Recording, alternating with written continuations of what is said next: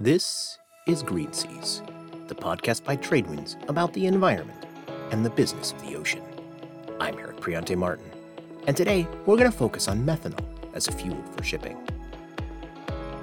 Hello, everybody. Thank you for uh, joining us. Welcome to uh, Tradewinds uh, Green Seas Fuel Forum. A few days ago, we had our first live event, the Green Seas Fuels Forum. Also, a very important note um, we have no fire drills planned for today. So, uh, if the alarm sounds, uh, assume it's real uh, and uh, clear a path for the moderator to escape first. Um, I, I, I, will lead you to safety. Uh, we took to the stage at the New York Yacht Club with some of the shipping companies that are making investments in various alternative fuel technologies today. The majority of the ship owners, operators, and charterers that participated had made some move into methanol as a marine fuel. Over the last year, we've seen methanol take off in orders for new ships. It can provide lower emissions for ships today, and it's available all over the world. But it does have carbon in its chemical formula, and there are greenhouse gas emissions in its production. That means shipping companies that are striving to drastically reduce their emissions, even reach net zero, are looking toward a future of greener forms of methanol, and those are not readily available today. Biomethanol is one option, and e-methanol is made from hydrogen produced from renewable electricity and captured carbon. So here are snippets of our conversation on the stage, edited down to focus on the methanol discussion. I'd like to start off uh, by, uh, by introducing uh, Eman Abdalla. She's uh, the operations director at Cargill Ocean Transportation, uh, where her team operates a fleet of more than 700 vessels, and she's responsible for, for sustainability at the, the division of, of Cargill. Uh, and it, so, Eman, Cargill's looking to expand its use of biofuels. Um, there's uh, it's ordered some methanol fueled bulkers uh, and uh, putting wind propulsion to the test. Uh, tell me a little bit about how Cargill came to these decisions, and then take, take us forward. What's, what's next? Okay. Um, thank you, Eric. Pleasure to be here um, with everybody.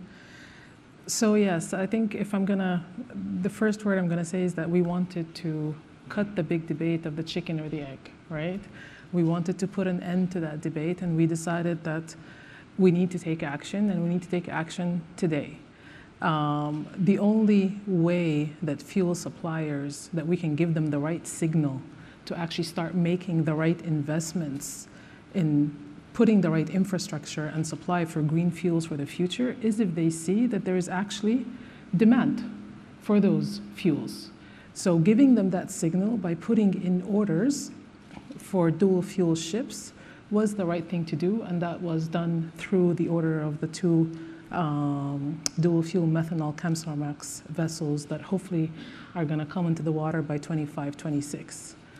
But in addition to that, as much as we're super focused, obviously, on green fuels, um, as was rightly said, right, we, have, we do have an existing fleet.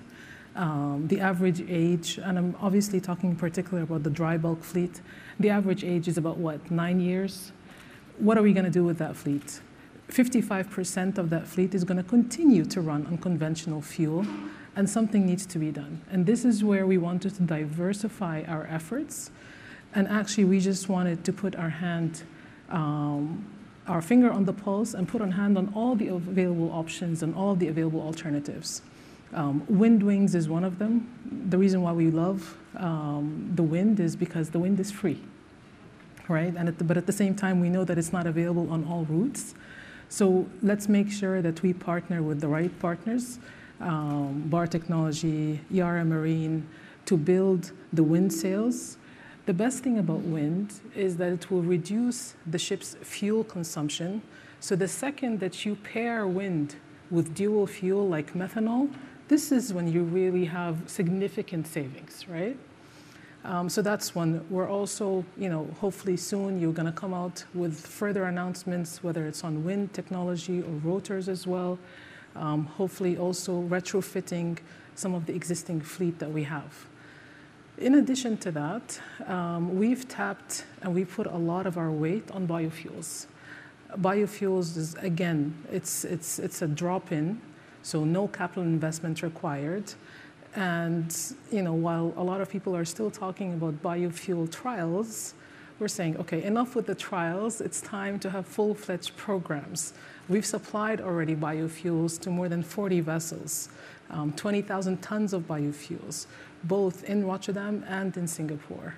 So it's through making those investments, but obviously side by side with increasing our fleet's efficiencies through ESDs, and this is through our partnership um, with Maersk Tankers and Mitsui on Project Njord. Um, it's through voyage optimization, and this is through our um, using a platform such as ZeroNorth. So let's make sure that we are optimizing the fleet, we're optimizing our operating the fleet, but at the same time doing everything we possibly can to bring new technologies into the market and into the industry. So next, I'd like to turn to uh, Rodrigo Bermelho. He's the uh, shipping technical manager at Vale, the uh, the iron ore mining giant, and and he's in charge of the eco shipping uh, research and development program. And lately, that that culminated uh, in in in the launch of a process that uh, aims to build very large Guaibamax ore carriers um, that will not only be fueled by methanol, but will have um, will have uh, uh, wind uh, at propulsion. And so, I wanted to ask for you to, to, tell us a little bit about that process to kind of de-risk these these these options that you've looked at. And um, while we were eager to hear about when you when you sign that uh, new building deal, what's what's next for the ships that are that are carrying uh, Vale's uh, Vale's iron ore now? Great. Good morning, everyone. Thanks, Eric and Tradewinds, for the invitation, the opportunity to be here and talk a little bit of our projects.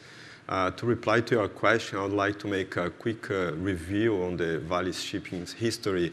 Uh, we have a history of innovation and energy efficiency. Um, about a decade ago, we launched the Valemax ships. Valemax ships were a disruptive ship that changed the market for bulk and uh, um, improve the efficiency compared to the traditional Cape-size vessels by around 30%. Um, and shortly after we launched the first generation of these vessels, we start thinking about what would be next and start working on the second generation of that vessels. Uh, and the second generation of Valemax, we were able to improve the efficiency by about 15% compared to the first generation in just eight years and that was uh, due to the market convergence uh, moved by the regulations that were enforced, force, EEDI, and others that were under discussion.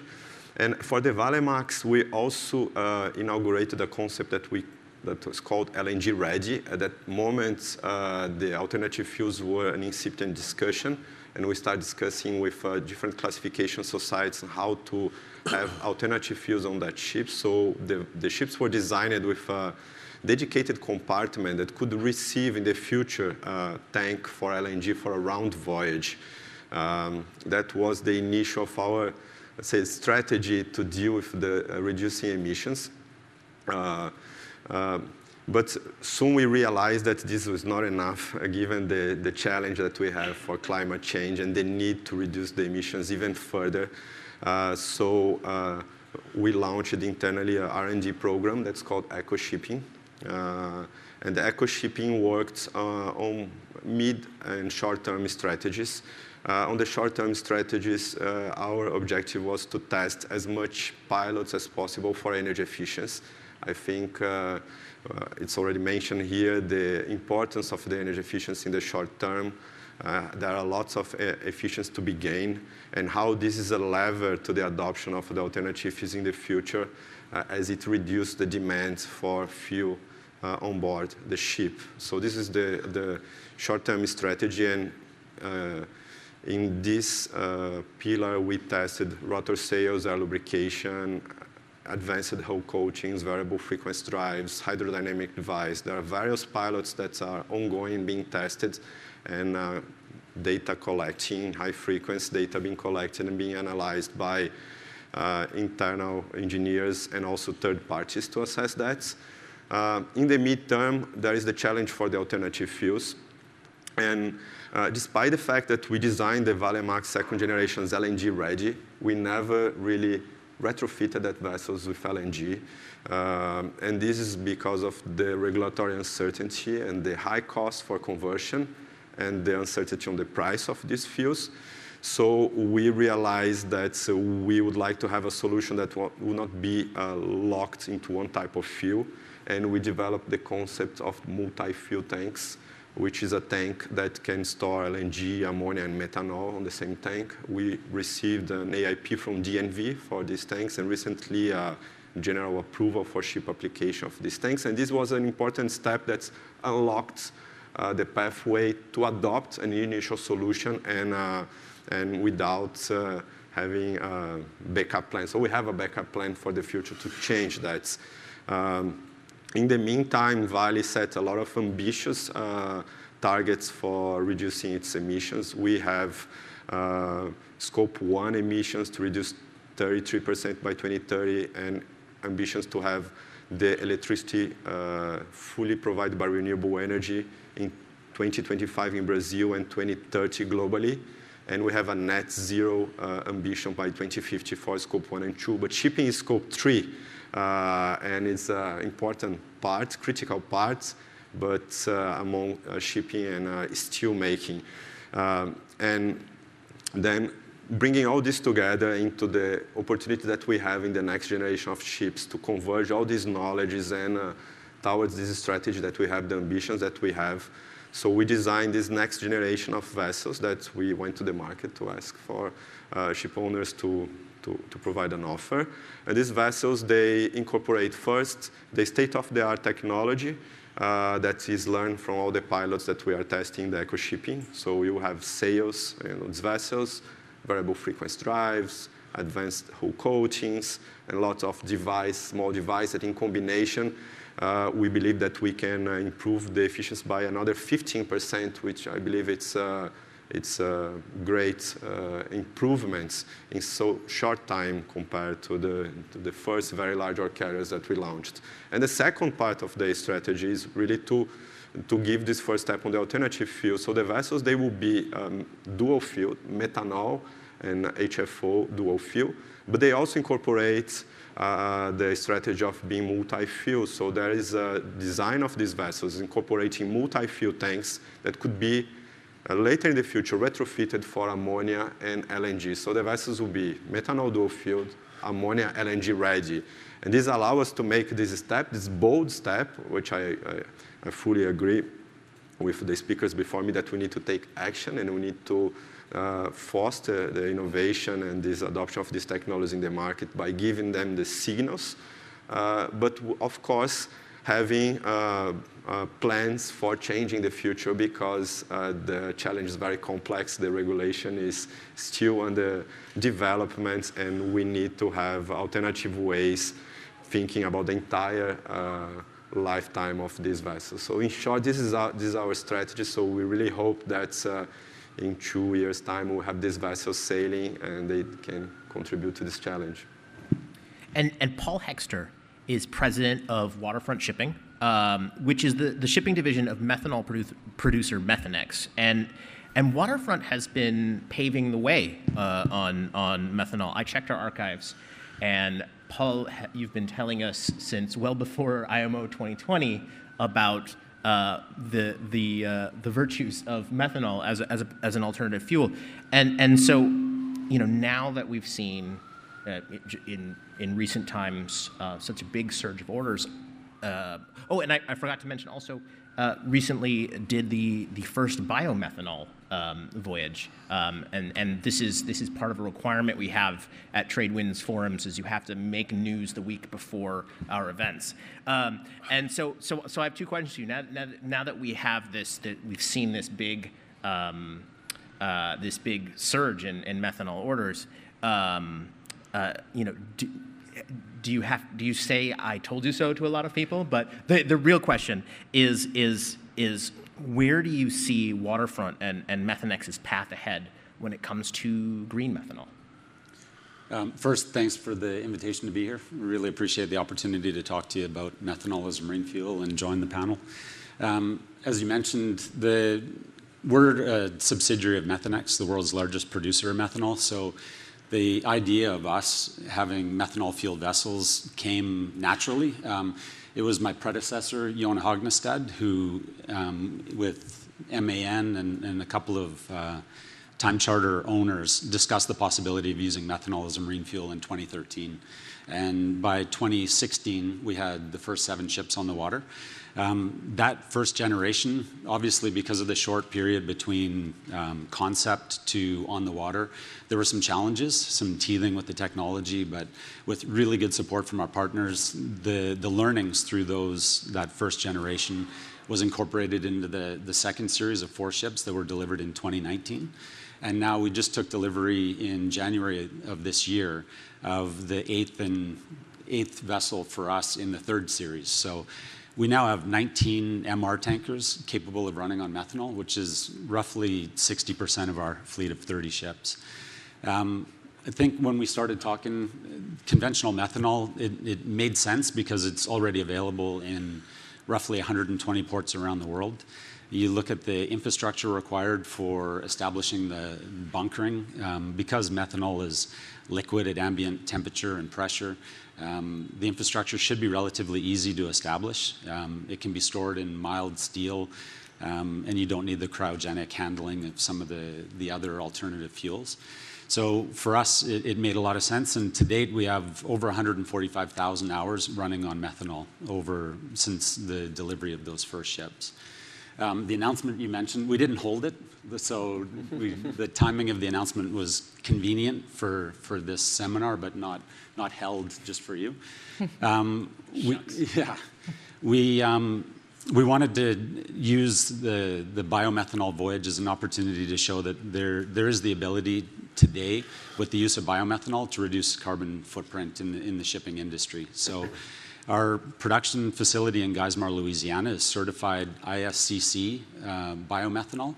So with the use of renewable natural gas as a feedstock, we can produce ISS or ISCC um, certified biomethanol to markets in, in Europe. And we used that methanol um, in a combination with conventional methanol also produced in Geismar to conclude the first net zero voyage. So the feedstock for the renewable natural gas was uh, biomethane or animal manure, which has a negative carbon intensity. And that combined with the conventional methanol, we were able to achieve a net zero voyage from Geismar, Louisiana to Antwerp. So 18 day voyage um, with net zero emissions. So really exciting and a great opportunity to, to show that there is a, a path.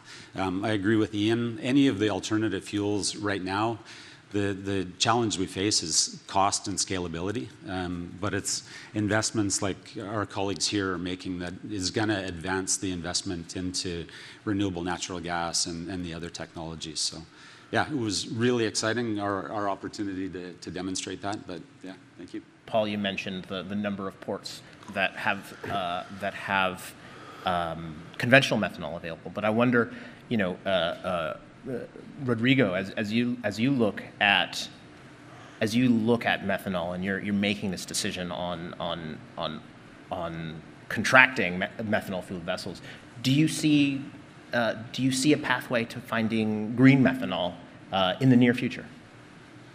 Yes, uh, sure. We see a way, and we have our uh, strategy teams in Singapore that's discussing with various players, uh, looking for players that potentially could develop and deliver the solutions for the supply of methanol. So this is uh, running parallel. While we have the, the thing the running for the ships, we are looking on the, all the various ways that we, we could have a green methanol supplied in the short term for these ships. So we do believe it's possible.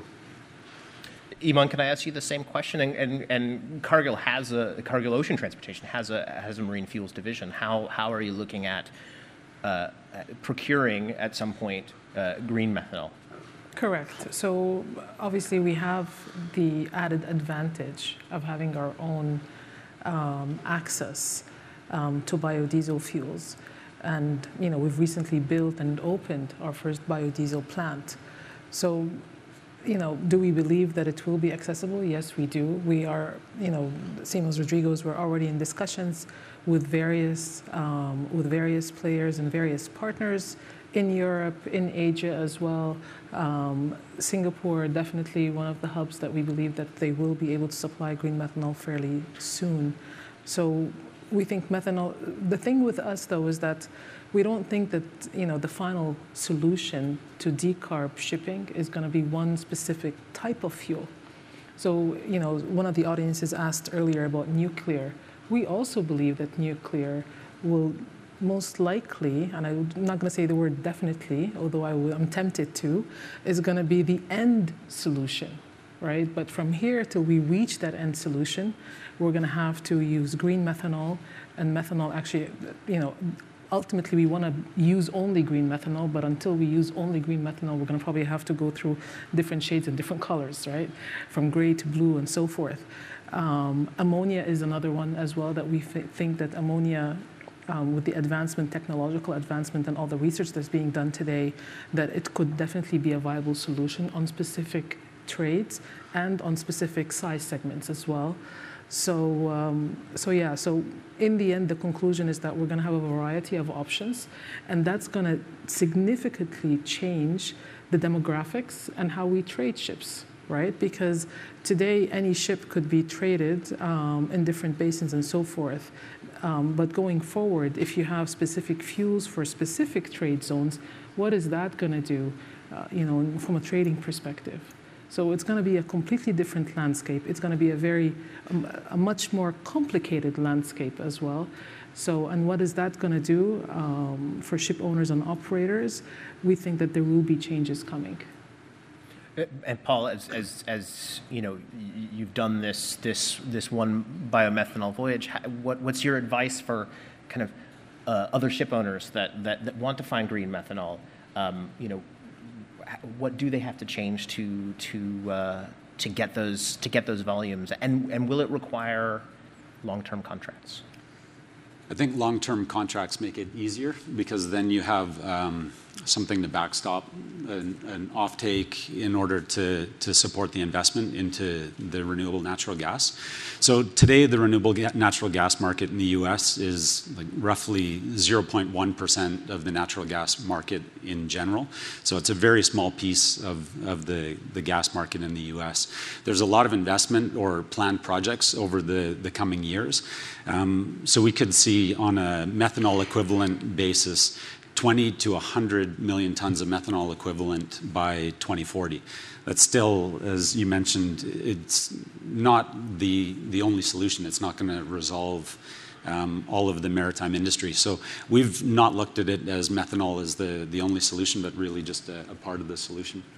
But the investment from, from charters will help uh, fast track investment into renewable natural gas and make it more, more readily available for sure. Uh, question for you, Eman. Um, so we've seen in the container space um, uh, a number of, of cargo owners that have shown a willingness for paying a premium for green shipping. How is that playing out in dry bulk? Are you seeing that in, in the dry bulk sector? So this is an excellent question, and the answer is actually yes, we are.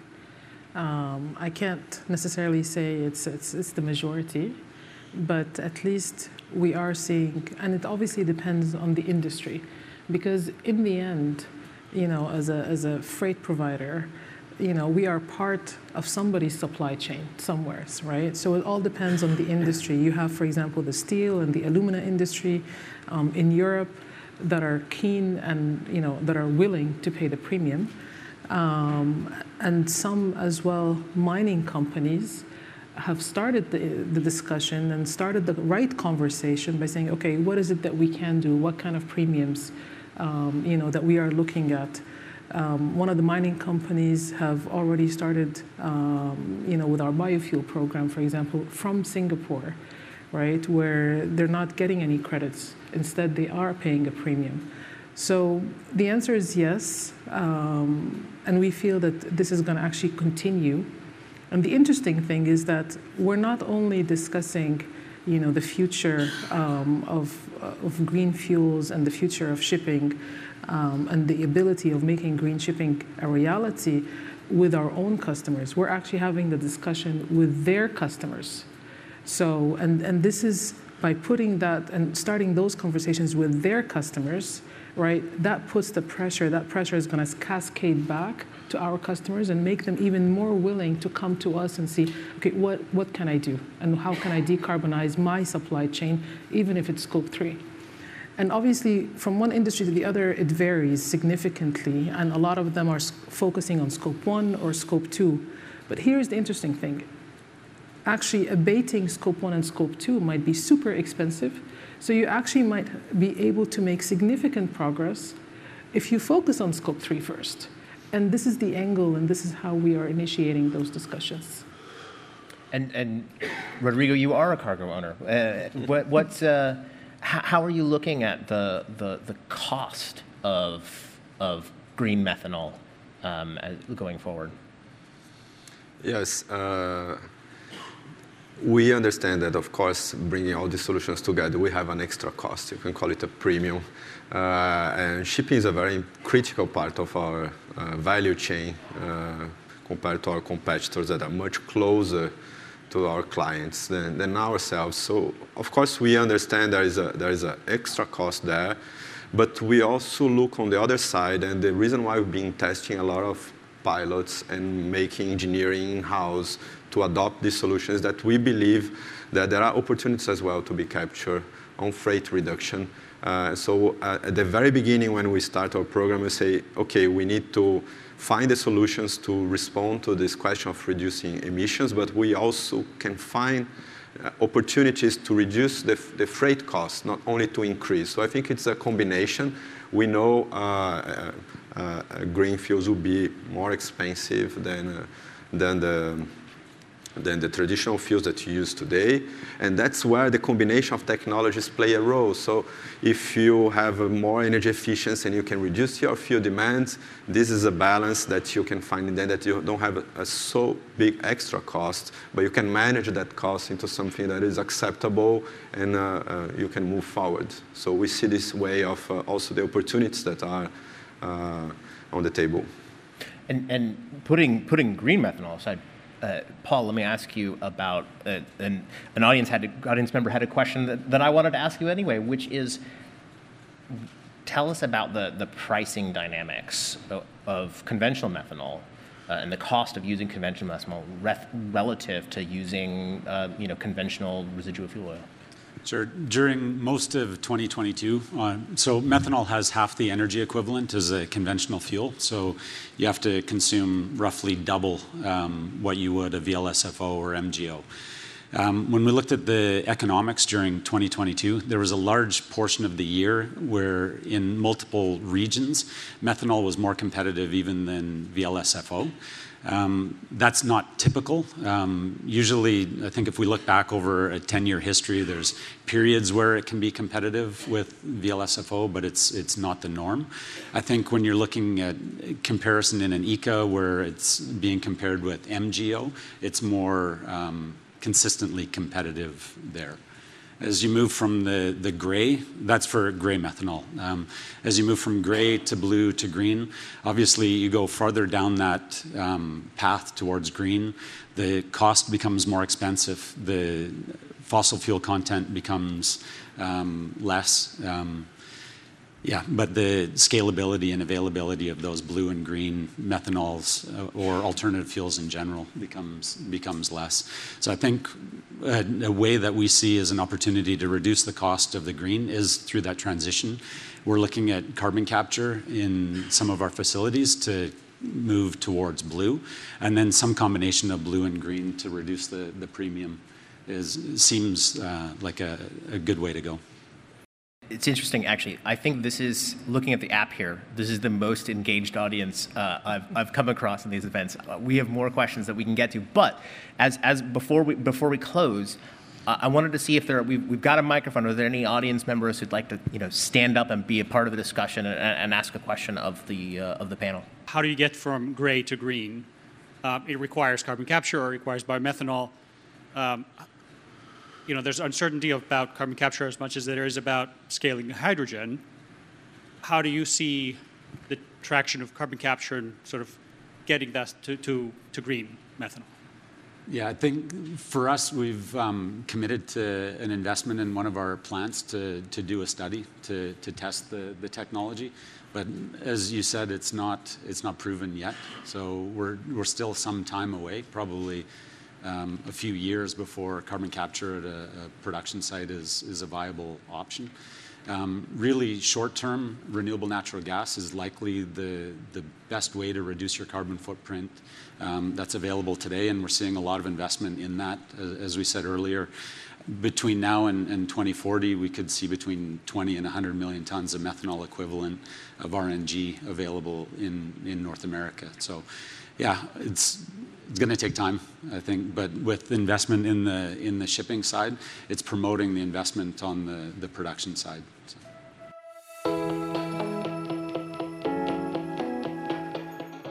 Here's more on the environment and the business of the ocean. The Green Seas newsletter dug into a report by two NGOs, Pacific Environment and Stand.Earth, that looked at the shipping emissions of 18 major retail brands in the US. The top three across carbon dioxide and other pollutants were three big box retailers Walmart, Target, and Home Depot. Only one of them has made a zero carbon commitment for its maritime emissions, with Target aiming for 100% of its shipping to use zero emissions fuels by 2040. Here's Kendra Ulrich, Shipping Campaigns Director at Stand.Earth, speaking at our Green Seas Fuels Forum about how she believes major retail brands can get to zero emission shipping even sooner. Uh, what I'm talking about is for the cargo owners to commit to zero emission uh, shipping by 2030. Um, certainly for uh, cargo carriers, um, that's going to be a longer time frame, so 2040, 2050, uh, probably for fishing vessels and the like. Um, but for the brands themselves, they can choose to put their goods on green vessels. Um, and we are seeing, as we've talked a lot about today, uh, exponential growth um, in the fuel supply for green shipping. Uh, we've got um, new and exciting technologies. I think just last week, um, an onboard uh, hydrogen fuel cell pod that can be used to retrofit existing vessels. Uh, we've just received its approval in principle. Um, so there's a lot of things that are developing, and I think one of the big things uh, that I think should be a takeaway for fuel suppliers as well as um, you know cargo carriers themselves is that you know shipping has operated out of sight and out of mind for decades. That is no longer the case. Music for this episode is by Audio Coffee on Pixabay.